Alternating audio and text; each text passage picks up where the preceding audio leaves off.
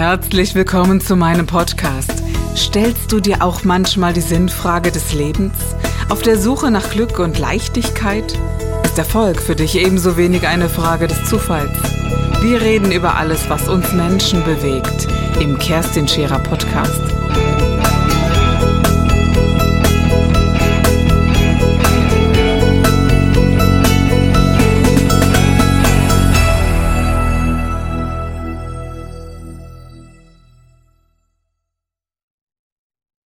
Aber hattest du nicht Angst, wenn die Prothesen äh, da sind, dass es neue Schwierigkeiten gibt? Stumpf, ein, ein Stumpf hat auch mal eine Wundheilungsstörung oder äh, diese, eben diese Phantomschmerzen oder, äh, oder, oder, oder. Es gibt ja. auch viele Folgen davon. Hast du keine Angst davor gehabt? Ja, ich hatte es schon äh, eine Befürchtung, Angst jetzt nicht wirklich, aber die Befürchtung, die größte Befürchtung, die ich hatte, dass eben die die Probleme nur weiter nach oben verlagert werden, dass ich da oben dann die Probleme, also am, am Stumpfende die Probleme mit der Wundheilung habe. Mhm. Aber da ich davor schon auf dieser Höhe wenig Probleme mit Verletzungen hatte, also die dort ganz normal verheilt sind, dachte ich mir, da besteht die Chance, dass es dann später, auch wenn die Belastung natürlich stark ist, dass es da keine Probleme gibt. Das war das eine. Und wenn ich mir das so vorstelle, dieser Körperteil ab da ist der vertraut gewesen. Du hast den gefühlt, du hast, äh, der war trainiert, oder? Der Oberschenkel war sicherlich ganz gut trainiert. Der Oberschenkel ist ne? natürlich immer gut trainiert, genau. weil der alles kompensieren muss. Genau, also diese Region ab da kanntest du. Das genau. war etwas Vertrauteres als den Unterschenkel, den du versorgen musstest, äh, wie ein, ja, wie, wie, wie kann ich das beschreiben? Also der war wie, wie, würdest du das in Worte fassen? Es ist schwierig, weil ich kenne es nicht anders. Ich mhm. habe keinen Vergleich. Aber es ist so, dass ich am ähm, Unterschenkel jetzt, die Lähmung ist ja nicht weg. Also die ist immer noch da und je weiter ich am Unterschenkel nach unten gehe, desto weniger spüre ich nach wie vor. Ich habe trotzdem Schmerzen, Gott sei Dank, aber nicht so stark wie jetzt beim normal mhm. amputierten. Mhm. Aber doch genug, um äh, alles im Griff zu haben. Also ich habe manchmal Schmerzen einfach, weil ich irgendwo eine Blase habe oder so und dann bin ich einfach nur froh, dass ich Schmerzen habe, weil dann höre ich auf. Mhm. Und bisher hatte ich keine so großen Probleme, dass es irgendwie auch nur annähernd wieder so Schwierigkeiten gab wie davor. Okay. Es gab den Tag X, an dem du entschieden hast, beide Beine amputieren zu lassen. Ist eine Geschichte. Darf ich das auch so hart ja, Das ist ja wirklich, ist allein das Wort ja. ist schon ein hartes Wort, amputieren lassen. Ne? Ja, es ist ja schon eine, eine Wortwahl, die so hart ist wie die Sache an sich. Ne? Also die Säge ansetzen im Operationssaal ist etwas anderes als jede Art von Operation, die ein Chirurg so macht. Ist nicht so easy, wie wir alle finden. Ne? Also das darf ich auch äh, hoffentlich so ausdrücken, denn das ist eine Härte darin. Wie hat da deine Mutter, dein Vater darauf reagiert, auf diese Entscheidung? Also meine Mutter hat, ähm, hat das sehr schwierig darauf reagiert. Also für sie, sie kennt die ganze Geschichte mit mir und es ist ständig ein Hin und Her gewesen, gerade die Jahre davor. Wir wussten nicht, wie es weitergeht. Und interessanterweise nach der Amputation, als es mir dann langsam immer besser ging, mir ging es ja sofort nach der Amputation sehr gut, obwohl ich nicht wusste, ob ich überhaupt wieder gehen kann. Aber es war für mich so diese eine Richtung jetzt, es gab nichts anderes mehr. Und ich habe schon längst Sport gemacht und alles wunderbar funktioniert und da war es für meine Mutter immer noch sehr schwer darüber zu sprechen. Und das war wo es bei mir so nach oben so ging, war für verstehen. sie so schwer Ich kann das trotzdem. so gut verstehen, so als Mutter, die ihren, ihr Kind liebt und sie, wir lieben ja alles, jede Zelle an unseren Kindern und, ja. und wir wünschen immer nur das Beste und diese Härte, die ich im Wort oder auch in der Vorstellung eben angesprochen habe, Mensch, das ist wirklich eine Geschichte, die, die einen ganz schön packt. Das, ja. Also um es mal ganz gelinde auszudrücken. Ja das ist, glaube ich, so ein Schmerz, den, den äh, Menschen, die so nah sind, meine Mutter äh, und, oder ein Vater, ne, man ist so nah dran äh, und die, die Liebe so intensiv, da geht es dann schon zur Sache in uns ja, äh, ja. Eltern tatsächlich, ja, oder? Ja, absolut. Und für mich war das auch die, der Abend vor der Amputation, habe ich mit meinen Eltern nochmal telefoniert, separat, weil mein Vater gar nicht zu Hause war, der hat in Kiel oben gearbeitet. Und für mich war das so irgendwie, es hat sich angefühlt wie ein, ein Abschied für immer. Ich habe das an, an den Film äh, The Green Mile gedacht. Ja. Also für mich war das irgendwie wie eine Hinrichtung in gewisser Weise. Ja.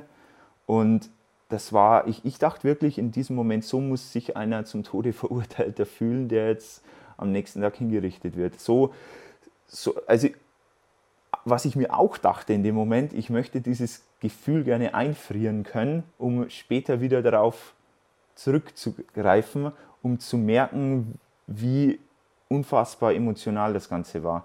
Und jetzt, das verschwimmt natürlich über die Jahre. Ach, das aber mich schon im Zuhören ungemein, weil ich mir das. Jeder Mensch hat ja schon Angst davor, dass jemand anderes operiert wird, dass etwas passiert. Aber wirklich zwei, zwei Körperteile. Es ist, der, ein Mensch kriegt ein Bein vielleicht abgenommen, aber zwei Beine. Und, äh, und zu wissen, man lässt dich dann auch ja, in diese äh, Machtlosigkeit als Eltern in diese Situation hinein. Du kannst nichts mehr tun, du kannst nicht mehr helfen, du kannst nur ja. noch beten, wenn das man ist, das tut. Das ist ja. schlimmer als, als, also meinen Eltern ist es das sicherlich sehr viel schlimmer ergangen als mir, so schlimm es mir auch erging. Aber ich war ja immer am Geschehen dabei. Ich war immer auf dem neuesten Stand ja, und, und meine du Eltern auch selbst entschieden. Genau, ich habe selbst ja, entschieden. Du hattest ja. es in der Hand. Genau. Ne? Du hättest auch ja. morgens sagen können, mache ich doch nicht. Hätte ich. Das, ne? ja, genau. genau. Also du hattest ja immer noch diese, diese äh, ja, die Macht über dich selbst. Genau, genau. Aber die wolltest du auch wieder gewinnen, nämlich ganz. Genau. Und vom, vom Denkenden kann ich das verstehen, vom Fühlenden kann ich den Worst Case voll nachempfinden. Also dieser, dieser Super-GAU, stelle ich mir einfach mal so vor, ne? dass man sagt, oh Jung, lass doch einfach alles so, wie es ist. Ähm, vielleicht geht es dann doch. Ja. Ne? Aber was, was sehr interessant ist, was meine Oma kurz vorher gesagt hat, die ist ja sehr skeptisch, was irgendwie Neues angeht. Oder wenn ich jetzt irgendwelche Sportprojekte mache, dann sagt sie immer, du spinnst da und so. Und die hat dann kurz vor der Amputation meine Füße gesehen und hat gemeint, um die ist es auch nicht mehr schade. Ah, okay. und da dachte ich mir, wenn meine, wenn meine Oma das sagt, dann, dann, muss, dann muss wirklich wow. was dran sein. Ja. Krass, ja. Krasse ja. Aussage und trotzdem auch eine klare. Ne? Ja. Also wenn man wirklich sagt, genau das hast du gedacht, oder? Manchmal spiegelt man doch das wieder, was man eigentlich wirklich selbst empfindet und, und auch denkt, genau das hast du Ja, und meine gedacht. Oma ist das sehr direkt und das ist genau der Punkt gewesen. Hört man. Ja. Aber ähm, ja, aber wie klar, ne? Genau das war doch dein Gedanke. Ja. Mensch, wenn es dir noch schade drum gewesen wäre, hättest du alles getan, etwas anderes zu tun. Genau. Aber ja. so konntest du eigentlich so den Anker in eine ganz andere Richtung werfen und sagen, da ist mein Ziel, da geht's hin und da will ich mich sehen und ich bin jetzt so weit, mir vorzustellen, zwei Prothesen zu haben, mit denen ich endlich schmerzfrei Sport machen kann und und und. Hast du dir dich oder dir das so vorgestellt? Absolut. Also ich bin aufgewacht im Aufwachraum. Ich wollte sofort sehen, wie das jetzt aussieht. Äh, alles weg und ich war absolut erleichtert. Mhm. Also sehr interessant, weil ich am Vortag eben so. Das auch sehr interessant, denn gab es kein. Oh mein Gott. In diesem Moment nicht. Es gab dann äh, immer mal wieder, dass ich vor allem morgens aufgewacht bin und gesehen habe, die Füße sind weg und dachte mir, es war schon krass. Mhm. Also, wow, aber nie irgendwie negativ, dass ich mir dachte, oh Gott, was habe ich hier gemacht? Mhm. Und immer irgendwie positiv. Auch noch da, wo ich noch nicht wusste, ob ich jetzt wieder gehen kann mit Prothesen. Aber was mir gleich im Aufwachraum nach der OP klar war, dass ich laufen möchte, weil ich das nie machen konnte. Und bei uns im Ort ist einmal im Jahr so ein, so ein 10-Kilometer-Lauf, der ist im Juni, Juli und das war im Februar. Und ich äh, habe mir da das Ziel gesetzt, damit zu laufen. Innerhalb von drei, vier Monaten ist das aber auch wirklich ein Ziel, das ja, ganz ja, ist. Ja. ja also 136 Tage habe ich mir dann ausgerechnet, habe ich Zeit, um, ja. um von der Amputation auf, auf die 10 Kilometer zu kommen. Ja, und ich äh, bin dann in äh, einer Stunde und acht Minuten. Du bist wirklich mitgelaufen mit zwei neuen Prothesen genau, und bist da 10 Kilometer gefahren. Finde ich irre großartig. Und du bist ja jetzt auch so, dass du nicht nur da mitgelaufen bist, das war dein erstes Go in Anführungszeichen. Das war das ne? Go, ja. Und äh, wie viel läufst du heute? Du bist eigentlich irre im Laufen.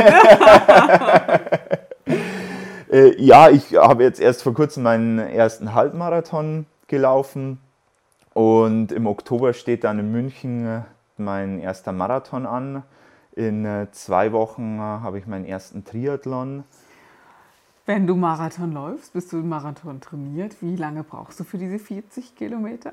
das ist eine heikle Frage. Ja, genau. Also es, es, wenn nichts dazwischen kommt und ich ab jetzt wirklich sauber durchtrainieren kann, dann würde ich schon gerne unter vier Stunden laufen. Wobei mir die Zeit bei einem ersten Lauf nicht so wichtig ist. Also wichtiger ist jetzt mir, ich laufe ja diesen 10 Kilometer Lauf im Juli zum dritten Mal.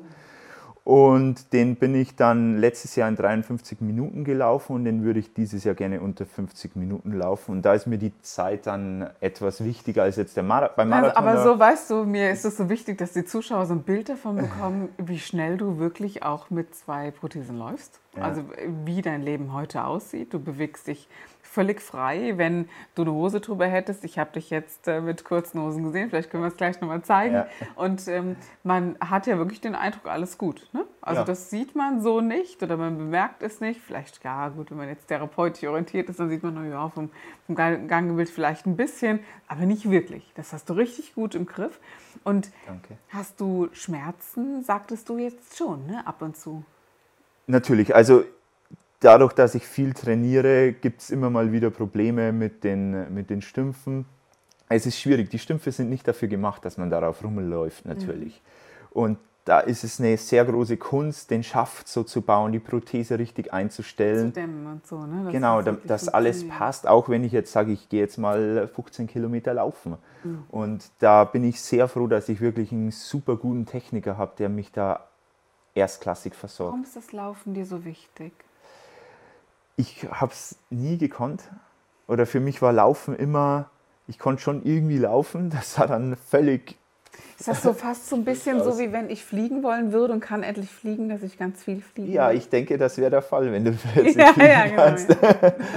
Ja, ähm, ja das, das war so, so ein, ein Traum von mir, einfach, einfach laufen zu können. Und früher war Laufen. Ein Gefühl von Freiheit. Ja, genau, ein Gefühl von Freiheit. Und das Laufen war für mich aber immer mit sehr viel Anstrengung verbunden. Also ich, ich war nach 50 Metern völlig aus der Puste, einfach weil es so ineffektiv war, wie ich gelaufen bin. Eben da gab es keinen, es wäre auch völlig irre gewesen, weil ich mir dadurch meine Füße nur noch mehr kaputt gemacht hätte.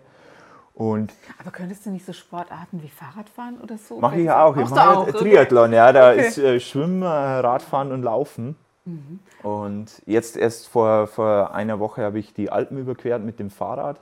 Auch mit dem Fahrrad. So sich das mal einer an, ja. Und äh, Fahrradfahren war für mich immer meine Hauptsportart früher, weil ich das Lymphsystem dadurch aktivieren konnte, ohne irgendwie starken Druck auf die Füße direkt zu haben. Und so konnte ich auch die neun Monate in Neuseeland aushalten, weil ich hatte damals anfangs sehr große Schmerzen konnte nicht mal vom Hostel zum Supermarkt gehen, weil ich so Schmerzen hatte. Ich musste immer jemanden schicken. Und dann dachte ich mir, die einzige Möglichkeit ist Fahrradfahren. Und dann bin ich 4000 Kilometer durch Neuseeland mit dem Fahrrad gefahren, einfach weil das die einzige Möglichkeit war. Wahnsinn. Also finde ich wirklich Wahnsinn, wenn man das so überlegt, wie trainiert du bist. Äh, das ist wirklich faszinierend. Und was machst du beruflich? Also wenn du kannst ja nicht nur laufen und Fahrrad fahren, gibt es, gibt es auch einen Beruf, den du erlernt hast? Ich, äh, ich habe äh, Fachinformatiker gelernt in München. Das war für mich ähm, einfach der, der, der, das Naheliegendste, weil ich habe mich schon immer sehr viel mit Programmierung und so weiter auseinandergesetzt. Und es war für mich einfach, weil ich im Sitzen arbeiten konnte. Und dadurch, dass sich aber bei mir alles geändert hat mit der Amputation, gab es für mich auf einmal viel mehr Möglichkeiten, was ich tun konnte. Und deshalb habe ich mich dann umorientiert. Auch so nach diesem Lauf eben, nach den 136 Tagen, war für mich erstmals die Überlegung, hey, was mache ich jetzt? Weil meine Krankheit, meine Behinderung immer im Zentrum stand. Es ging jeden Tag darum, wie komme ich möglichst schmerzfrei durch den Tag. Und das war auf einmal weg. Und das war erstmal so, okay, was mache ich jetzt? Du musstest das ja füllen, ne? Also das genau, ist ja wirklich ja. eine Lücke. Auch wenn wir schlimme Dinge haben, aber wenn sie weg sind, vermissen wir sie auch genau, ein bisschen. Ja, das, ne? das ist, ist, gar so nicht komisch, so leicht. sich das anhört, mhm, ja. ja. Ja, das kann ich mir schon gut vorstellen. Und ist dann die Liebe in dein Leben getreten oder war das vorher schon da, wenn ich mal intensiver danach fragen darf? Wie sieht es aus auf der Beziehungsebene mit deiner Geschichte? Ja, das ist für mich jetzt natürlich sehr viel einfacher. Ähm, schon allein der Umgang mit dem Ganzen fällt mir jetzt noch leichter. Ich bin sehr, sehr dankbar dafür, dass ich so viel Vorarbeit über die Jahre leisten konnte, was meine mentalen Fähigkeiten anging, die Persönlichkeitsentwicklung, weil sonst wäre die Amputation mhm. und alles, was danach folgte, gar nicht möglich gewesen. Du bist also jetzt ganz ähm, anders im Umgang mit diesen Dingen, wo du sagst, äh, ich bin ganz, du fühlst dich ganz. Genau. Ja. Das war vorher nicht so. Oder doch? Auf einer anderen Art, auf einer anderen Art, aber ich kann jetzt mehr ich habe jetzt quasi so körperlich gesehen. Das finde ich interessant, ne? weil ich dich nicht weniger ganz fand äh, vorher. Ne? Also ja. ich glaube, äh, das ist wirklich dein Bewusstsein. Also nicht mal das Bewusstsein von außen, sondern dein Bewusstsein. Und wir sagen ja immer, man muss mit sich alleine sein können, bevor man eine Beziehung eingeht. Ja. Man muss sich lieben können, bevor man eine Beziehung eingeht. Du bist jetzt wie alt? 25 Jahre, 26, 26 ja. Jahre. Und äh, ich glaube, es gibt viele 50-Jährige, die das nicht begriffen haben. Aber das symbolisiert ganz deutlich, wie reflektiert du mit dir ja, und auch mit deiner Liebesfähigkeit zu dir selbst und damit auch zu anderen bist. Und genau, und das ist das Entscheidende. Die, die, die Liebe beginnt bei einem selbst. Mhm. Und erst wenn man sich selbst lieben kann, dann können andere einen lieben und anders, anders geht es nicht, sonst ist eine, eine Beziehung immer krank auf eine gewisse Art und Weise, weil immer so ein Brauchen Abhängig, da ist. Ne? Ja, es ist genau so eine Abhängigkeit und das ist ja nicht das, was man will. Man will ja gegenseitig aufleben und wachsen ja, können. Und man das will ist, in dem anderen das Beste schüren und nicht, dass, genau. man, dass man bedürftig ist. Genau, und das, das sehe ich leider sehr, sehr oft. Sehr, sehr ja, oft. sehr oft ja. ist sehr, sehr, sehr, sehr oft. Ja, ja? Also ich glaube, diese, diese Abhängigkeit und um etwas Besonderes Willens geliebt zu werden, das ist ähm, auf Paarbeziehungsebene häufig falsch verstanden. Ja. Finde ich sehr schade. Also ja. ich, ich finde es ähm, sehr schade, dass wir es äh, wir, dass wir so technisch so weit gekommen sind, aber auf der Beziehungsebene so reduziert sind, dass ja. wir nicht sagen können, Liebe bedeutet, dass ich dich so nehme, wie du bist, ja. weil ich dich liebe. Also ja. Liebe äh, hat keine Bedingungen. Ja, genau. Das, das gibt es ja gar nicht in dem Sinne. Und es ist bedauerlich, dass es, dass es das gibt. Natürlich gibt es Bedingungen wie, es gibt Grenzen, wo der andere äh, mich vielleicht verletzt, wo ich sage, gib acht bis hier und nicht weiter. Das ist wieder etwas anderes, um sich selbst zu schützen. Aber du warst vorhin schon so reflektiert, dass du gesagt hast, ja, aber das war ja in mir. Ich habe heute so ein Verständnis davon, das, was ich über mich denke, wird mir im Außen symbolisiert. Und das Absolut. mit 26 zu erfassen, äh, Maximilian, das ist mega. Das ist, das ist, un, das ist wirklich die, die, große Schule des Lebens verstanden zu haben und, äh, und nicht die kleine, nämlich die, wenn du dann, sonst nicht und so. Ne? Ja. ja. ja. Also ich finde, dass äh, es dann diesen ja, diese Hürde gar nicht gibt im Sinne, wie sieht mein Körper aus? Ist er versehrt oder ist er unversehrt? Du empfindest ihn nicht als versehrt. Absolut oder? nicht. Also das ist bei mir wirklich, mir wird das immer bewusst, wenn ich mit anderen Betroffenen spreche. Vor allem schwierig, schwieriges Thema immer bei Frauen, die amputiert sind. Da ist es natürlich mit dem Ansehen im Schwimmbad oder sonst irgendwie mit, mit einem kurzen Sommerkleid oftmals ein Problem. Und bei mir ist es so, dass es mir wirklich, ich gehe ja sehr offensiv und aggressiv fast schon mit der Thematik um, aber dadurch tut sich mein Umfeld auch leichter. Ich ja. mache sehr viele Witze darüber, sehr viel schwarzer Humor. Du nimmst die Angst, diese und Hürde, genau, damit umgehen genau. zu können, die, mit dir in Kontakt zu treten. Ich äh, kenne viele Frauen, die die Brust amputiert bekommen haben. Das könnte man nach außen immer verstecken oder ja. meistens jedenfalls. Ja? Und es ist immer was sehr Sensibles, ähm, ja. was die ja, die eigene Schönheit oder die eigene Weiblichkeit betrifft. Und ich glaube, es ist bei Männern wie Frauen gleichermaßen. Ich glaube nicht, dass die Frauen die amputiert sind, mehr Schwierigkeiten damit haben als die Männer. Ich glaube, dass es auf beiden Seiten so ist. Aber so reflektiert zu sein, so wie du, und damit so umzugehen, das ist ganz, ganz großes Kino. Und das ist auch das, was du auf die Bühne bringst. Du erzählst den Menschen davon, wie deine Geschichte ist. Es war auch wundervoll, bis hierhin diesen, äh, ja, diese Fragestunde, wenn ich das mal so sagen darf, mit dir haben zu dürfen. Wenn du Menschen oder jungen Menschen, die ähnliche Schwierigkeiten haben oder auch Depressionen haben, etwas mit auf den Weg geben möchtest, was würdest du ihnen jetzt sagen, ohne lange nachzudenken? Humor zu verwenden, um sich selbst besser akzeptieren zu können. Weil das hat mir sehr viel geholfen. Wenn ich über mich selbst lachen kann, dann können andere nicht mehr über mich lachen, sondern nur noch gemeinsam lachen. Weil man sich viel zu ernst oftmals nimmt. Und das ist ein ganz großes Problem, wenn es um die Akzeptanz geht. Wenn man, jeder hat so seinen kleinen und großen Schicksalsschläge. Bei den einen sieht man es, bei den anderen nicht. Aber es, ist, sind, die einen sind nicht schlimmer als die anderen. Ja? Es kann sein, dass, ein, dass irgendjemand Liebeskummer hat und das ist in dem Moment so schlimm, wie wenn jemand amputiert wird, emotional gesehen. Und da den, die, die ersten kleinen Schritte mit Humor zu machen, das ist mir auch sehr wichtig, weil ich sehr viel mit Humor arbeite und das eben auch dem, dem Umfeld erleichtert den, den Umgang mit mir und mit der ganzen Thematik einfach. Das sind gute Worte und ganz wichtig. Ich danke dir von Herzen, dass du bei mir warst. Danke dir.